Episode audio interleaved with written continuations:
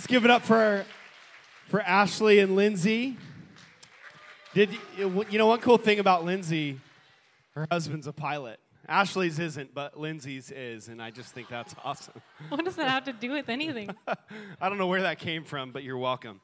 Um, hey, we're gonna we're gonna talk for a couple more minutes, and then we'll dismiss. And um, and I just want to say how cool this is that we're gathering. You know, Steve, I think I heard. You don't have to know that Steve Bodwell's here. All you got to do is hear him, and I've heard him. He's somewhere out there. Oh, there he is. but you know, we've been doing this for a long time. I've been a youth pastor for nine years. And uh, I'm getting old. I got a lot of gray hairs. I also got some frosted tips. They're mostly gone, but uh, I don't know where that came from. Um, but it's really cool that we've been doing we've been doing this. I know like I know Nick Longmire's not here anymore, but him and uh, and people like uh, Steve and uh, Lindsay and Ashley. We've been doing this for a long time, and every year it seems like this continues to expand. And, and I think it's cool that, you know, we had a worship team up here tonight with like five different churches represented. That's awesome. I think there's eight churches, eight or nine churches represented in this room right now. Let's give Jesus a hand for that. And um, I just think it's awesome. The, the scripture talks about how good it is when the when the, the the people of God dwell together in unity because in those spaces that's where God commands a blessing. And I think I think what what we see today, what we see in our community, you know, we experienced a lot of loss in the last couple weeks. And uh, I don't want to be all heavy tonight, but this is the truth, especially if you're in the Tahoma community. Saw two suicides in a week's time, three in the, since last spring. Not to mention plenty of the plethora of other issues that we see in our culture and in our community today. But I think that the solution it's a lot simpler than we think. It's just when we get together as the body of Christ and we know that though we look, act, talk, and even at times share some different philosophies that we're different, that together we're on the same team bringing the hope of Jesus everywhere we go. And when we're unified in that, man, a lot of good stuff can happen. Do you believe that? And uh, so I think this is a win tonight. We were talking, the youth pastors, uh, the other day, just around the table at Restretto's up in the hangar, and um, uh, not to be confused with an airplane hangar, but a hangar. Um, and we were talking up there, and this is, we, we said that this is a a capital C church thing. This isn't a lowercase c church thing. This isn't a, you know, one church or the other or one youth group or the other. This is God's church, God's kingdom here in our community. And we believe that we can do a lot better together than we can on our own. Amen? Um, I want to I want you to open your Bibles to Ephesians chapter 6. I'm going to share a few minutes. My name is Taylor. I'm the youth pastor at, at Real Life Church, and I know we have stop, stop. Stop. I want to shout out. Hey, you didn't know this, but we got, we got. Wow, thank you. We have some lead pastors in the house, Chris and Sonny Larson from Faith Church in Kent, and uh, these are like two of the coolest people. They're my favorite, and uh, if I ever get if I ever get fired, I'm coming to your church. So, which who knows? Maybe it's sooner than later, but. Uh, um, but uh, hey, it's good to be here. I graduated 15 years ago from Tahoma High School, and I came here in high school to this, and so it's just it's, it's surreal. It's fun. But um, Ephesians chapter six, and uh, this is the Apostle Paul, and he's writing to a church that he'd started in Ephesus, and and he's actually this is one of one of four letters that he wrote from prison. And he, he was writing likely on house arrest in a room, in a small room, uh, or, or, in a prison in a dark cell where there's an, uh, uh, a guard watching over him in the doorway with his arms crossed, yelling profanity. I don't actually know if that's the case, but he's watching over Paul. He's writing from prison. And he's writing this letter to the Ephesian church. And, and I want to read a passage from this that I think is very crucial as we approach our walks with God. Because the truth is, like I mentioned a moment ago, we live in a culture and in a society and in communities, and in, we go to school in places that, much like the culture in Ephesus, they, there's some contrast between what we get right here and what we walk to, into on Thursday morning at 7:35. And I know that it's fun to be in here, and we we we feel the collective heartbeat, but we we like the vibe, right? We like we enjoy that. Wow, man, there's over 400 people here right now. Over 400 people here right now. That's killer. And but I can promise you, especially as you go back to your schools, you will not go back in a crowd of 400 stopping into your school singing praises to the Lord and see people magnetized towards you. It's going to look a lot different. You're going to walk into darkness. You're going to have a friend say, Hey, you know, with everything that's been going on the last couple weeks, um, it's reminded me I've got some stuff that I haven't really talked about. Can you help me? And you're going to hear about someone whose parents just split up and they're filing for divorce. And you're going to hear about, you know, things going on in our society and in our politics and around the world that seem like, wow, the world is not a lot like this. And this is great, but this is not reality. And I go into reality and I feel like I'm in a battlefield, and what am I supposed to do? And I don't know if you've ever felt that, but you go to a, an environment where you feel like God's pointing at your heart. I mean, that testimony, that second testimony, she was tearing up, but I started tearing up before she even did, and then she did, and it was even more. It's like, I'm a dad now, and I cry at everything, but, and it's like, wow, man, like, th- that's so true. That God's, there's nothing that can separate you from God's love, and yet there's this contrast between what we experience and feel here and where we go. It's as if we're walking into a battlefield. That's why this passage is so crucial. And it says this in Ephesians chapter 6, and many of you brought your Bibles, many of you did not, and if you didn't, we will have it on the screen for you. But it's Ephesians chapter 6, and we'll read in verse 10. I'm going to read a few verses for you. Finally, be strong in the Lord and in his mighty power. Put on the full armor of God so that you can take your stand against the devil's schemes. For our, our struggle is not against flesh and blood but against rulers and against authorities and powers of the, this dark world and against the spiritual forces of evil in the heavenly realms. Therefore, put on the full armor of God. I'm going to say full armor of God. Put on the full armor of God so that when the day of evil comes that you'll be able to stand your ground after you've done everything that you can to stand.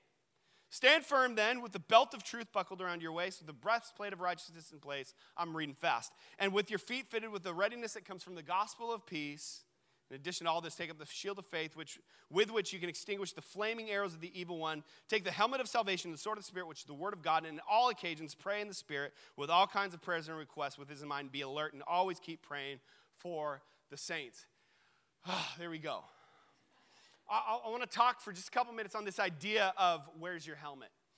Eh, where's your helmet? And I'm not sure where you're at with the um, with the sports thing, but I, in eighth grade, I watched a little movie, the greatest Disney Channel original movie of all time, and that is a, a movie called Brink. Has anyone seen Brink?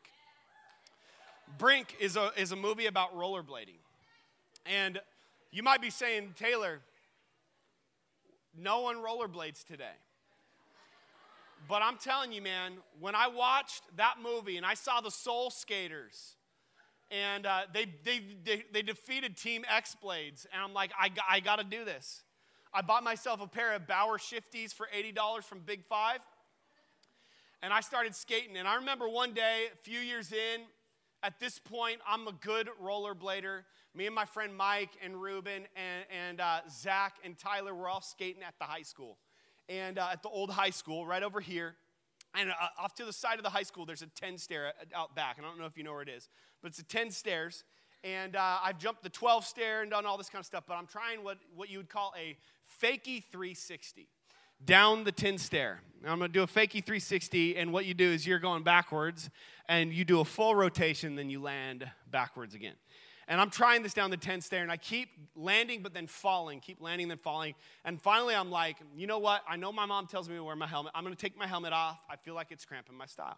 And so I take off my helmet, And so I, I, try it, and the very first time I, I, I, start, I don't know if it did something to my psyche, but I get to the steps and I start to rotate, and I realize once it's too late and I'm midair that my feet start to go in the wrong direction. And I end up landing straight on my butt. It's the first thing that hits, and I bounce backwards and I hit my head on the ground. To this date, I had never hit my head skating. And the one time I take off my helmet, I end up hitting my head. I get up, my head is pounding for hours. Actually, I think by now, this was before the days of knowing what concussions were. Okay, it wasn't, I'm not that old, but um, I, I think I had a concussion because I kept getting up and being dizzy, and my friend said, Taylor, just sit. I'm still alive. I went to sleep that night and I made it. So, um, so there you go. But, but it's interesting isn't it funny? Like, you don't think that your helmet's important until you're not wearing your helmet and you hit your head. And suddenly you appreciate that you are wearing your helmet. You know what I mean? Like, I, I, there, was, I, there were so many times after that date that I would fall. I never once hit my head when my helmet was on. But that's the thing about helmets is you don't need helmets for when you don't hit your head, you need your helmet in case you hit your head. And I think it's interesting that Paul uses this analogy of helmets and, and armor and all this kind of stuff. He goes through all of the armor, right? He says, I want you to take up the full armor of God. Now, keep in mind, he's writing this from prison. He's sitting in a prison cell, he's looking up, and he's one of those guys who's like, you know what? I'm stuck in prison. All my peeps are outside. I might as well like turn this into a spiritual thing. And the guard's probably there, like, man, why did I get stuck on duty with this crazy spiritual weirdo? I hate this guy. He's just the worst. And Paul's like, bro, I'm going to turn this into a lesson. You ever, like, you ever hung out with your youth leader or something and they always turn it back into like a God story or something like that? Don't you love it? This is what Paul did. He's just like, hey, you know, like, I don't know anything else. I'm kind of goofy. And so I'm just going to turn everything into a, a, Jesus moment. And he did this. He's looking up. I, I can imagine he's sitting on the floor. He's chained up, le- leaning up against the wall in the hot Middle Eastern heat. And he's looking up at the soldier and he sees the helmet, and he sees the shield, and he sees the sword, and he sees the belt and the, the breastplate. And he's like, you know what? If soldiers, hey, friends back here, I'll be done in 10 minutes. I'll be done in 10 minutes, I promise you. If soldiers, when they go into battle, need armor, then how much more do Christians need armor when they go through life into dark places and into what we would call a spiritual battle? Paul says the, the war that we're in is not one that's physical, it's a spiritual one. So he says, you know, you got the belt of truth, and you know what that means? It means that the truth that God loves you. When you have that around your waist, it's going to hold your breastplate in place. The breastplate represents righteousness, the breastplate of righteousness, which means when you know that you're loved by God, it will anchor your standing with God, your right standing with God, so you can know that because God loves you, there's nothing that you can do like that testimony tonight. Love it so good. That was so good. That, that when you know you're loved by God, you know that nothing you do can change how you are positioned with God. And when you know that, then you've got a shield of faith that when the, the arrows of the enemy, the discouragement, the lies at 3 a.m. that say, you're no good, why don't you do what somebody else did to themselves? That you can say, sorry, enemy, I've got faith, and you're thrown the, the, the fiery darts, and they are on fire, and it is scary, but I've got my faith to protect me and I've got shoes of peace that wherever I go, whether it's easy or rough terrain, I know that I can have peace in the midst of it. So he's noticing all of these things. He's saying, I want you to take up all these things. And then he says, I want you to have the helmet of salvation.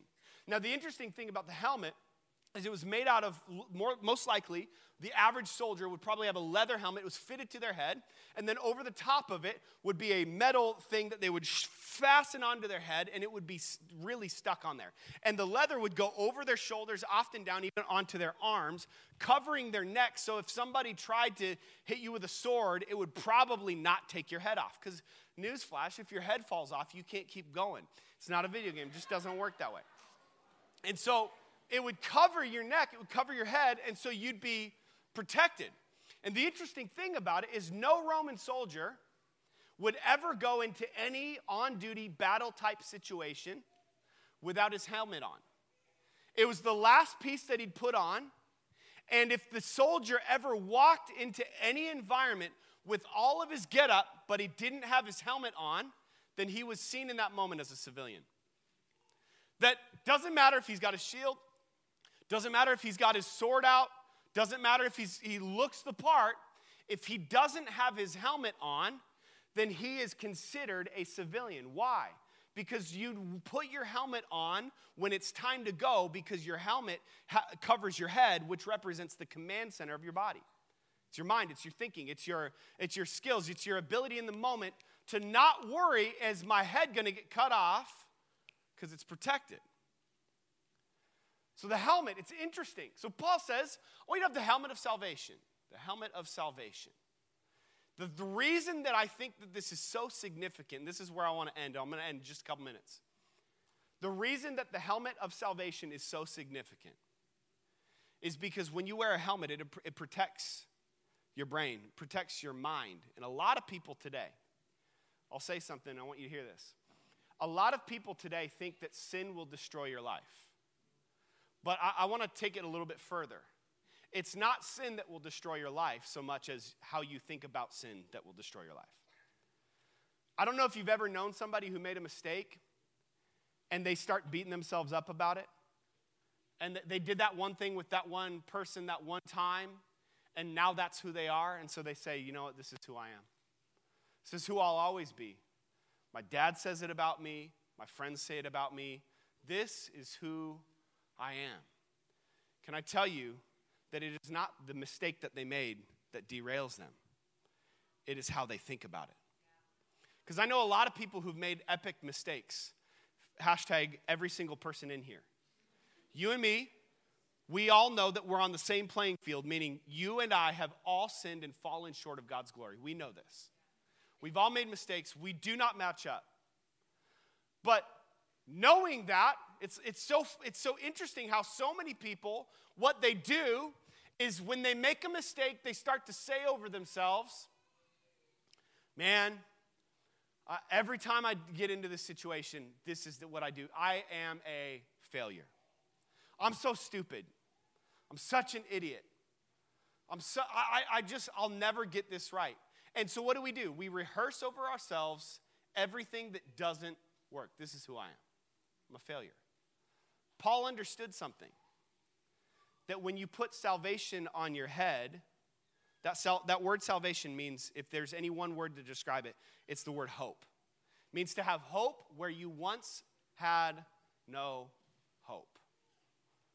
So when you're wearing the, the helmet, you could call it the helmet of hope. What happens is everything in your mind is now filtered through hope. Are you tracking with me? So, everything that you think about, everything that you look at, you look at your future, you look at others, you look at yourself, you look at your failures, you're no longer looking through a lens of an unprotected mind. Instead, you're looking at it through a lens of, I have hope.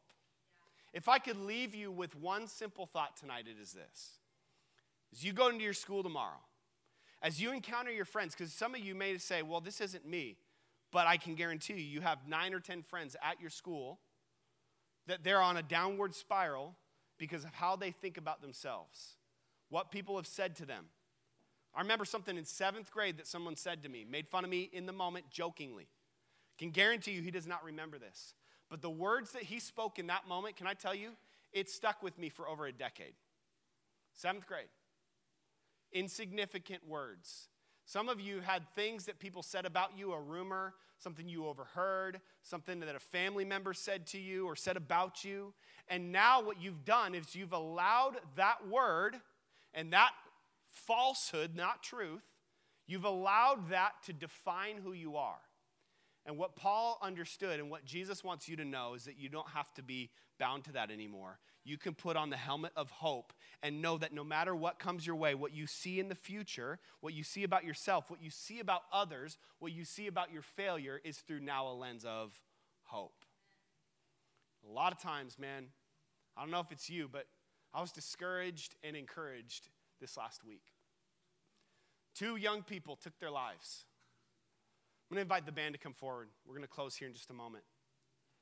But two young people, man, they took their lives. And uh, you'll understand it someday, and there's some parents in the room, but when you have a kid, it adds some perspective. I cannot imagine. That's just, oh my gosh, it's so, that's heavy. Heavy stuff. And I hear about this kind of stuff, and it's, it's just heartbreaking. But at the same time, as we gathered and we prayed, and some of us gathered, for a vigil, and we're all here tonight, over 400 people gathered here tonight to remind ourselves that in the midst of all of this darkness, that we have a hope. What, what Hebrews says is we have this hope, and it's an anchor for our souls. And some of you, I don't know where you're at with your soul, where you're at in the middle of the night, or where your friend is at and what they're struggling with. But I can tell you that there are so many people who their souls are just out in the middle of the ocean, being tossed to and fro because of the waves and the disasters of the world and the discouragement and the failures and the issues. And it's difficult, it's not easy. But the beautiful thing when we put on the helmet of salvation, what is it? We're putting on hope as our filter. And now that hope becomes what anchors our souls. That when we fail, it doesn't define you. Some of you need to know that what you did last year, whether it's significant or not, can I tell you? I need to hear me. It doesn't define who you are. What you've, the mistakes that you've made, the issues you've struggled with, the things that have happened to you, they don't define who you are The fact is, if you have on the full armor of God, you know I've got this belt on, and it's the truth of God's love for me. So when I have that on, I know I've got the breastplate on. It's the fact that I'm made right with God. So, devil, even though I, I know I like I made mistakes, and sometimes you gotta like just kind of pretend it's like that. You're in your room, you're feeling discouraged, and you got lies coming into your head. You're such a fool, you're an idiot, you're a slut. You'll never amount to anything. You have no future. You'll never get where you thought you could go. And these things start to come into your mind. I don't know if they do for you, but they have for me. And in those moments, all you've got to do is say, you know what? I'm loved by God. I've been made right with God. I've got the sword of the Spirit, which is the Word of God. So everywhere I go, I'm sorry. I, I know that that seems real, but can I tell you, enemy who's out there who has no power in my house, in my life, I, I have hope. And no matter where I go and what I experience and what I do, how many times I fall down, I still have hope. What does this mean? I know there's a lot of people in here who say, okay, well, I know this. But this is important because you don't just need this. There are tens of thousands of people within a five mile radius right here that are your age who in their lives they have no hope. When they go home, they have no hope. When they go to school, they have no hope. When they go to their families, they have no hope. So, what God has called us to do is to make hope our filter for not only how we see ourselves and our failure and our future, but how we see others. And some of us, we love coming to this kind of stuff. We love lifting our hands and having fun with each other, and it's great and wonderful. Then we look at people and we think that the hope only applies to us.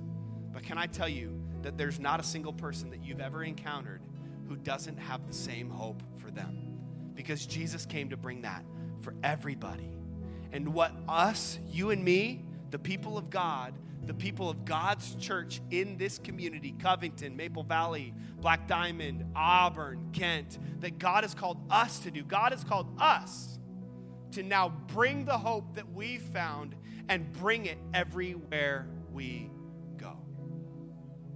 I think there's some people in here who you've got the hope, but it's time for you to spread it.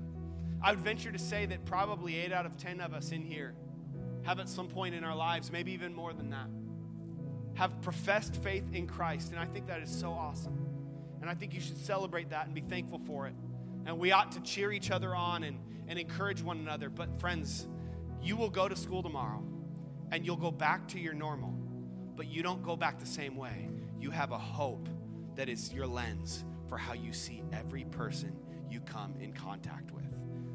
That teacher who you thought is just a total jerk, you can see hope for them. That person who you were friends with in elementary school, but they stabbed you in the back and you've been apart for a long time, you can see hope for them. That person who left the church and has been running for a long time, you haven't seen them in a long time, you know what they're doing on the weekends. There's hope for them. And maybe you're that person. There's hope for you. Do you believe that tonight? I want to encourage us as we, if you're if you're comfortable, would you stand with me all across this room? And um, I think it would be important as we close that we're reminded of this truth. Because again, please understand that this is not meant to be something that ends right here. I believe that this right here can be a catalyst. I believe that, that, that our youth ministries are going to grow, we're going to reach more people. But it's not by us just doing more awesome stuff.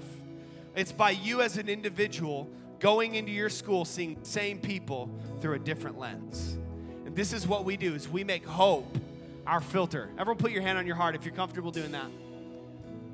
I want you to repeat after me if you're okay with it. And maybe you you've never allowed Jesus to come into your life. I would encourage you to pray, but I would encourage you to talk to your youth leader and and uh, talk to them about making a decision to change your life and really allow God to change your life. But we're going to allow hope to be our filter for how we see the future. Would you repeat after me? Say, Jesus, thank you for hope. I choose to make it my filter.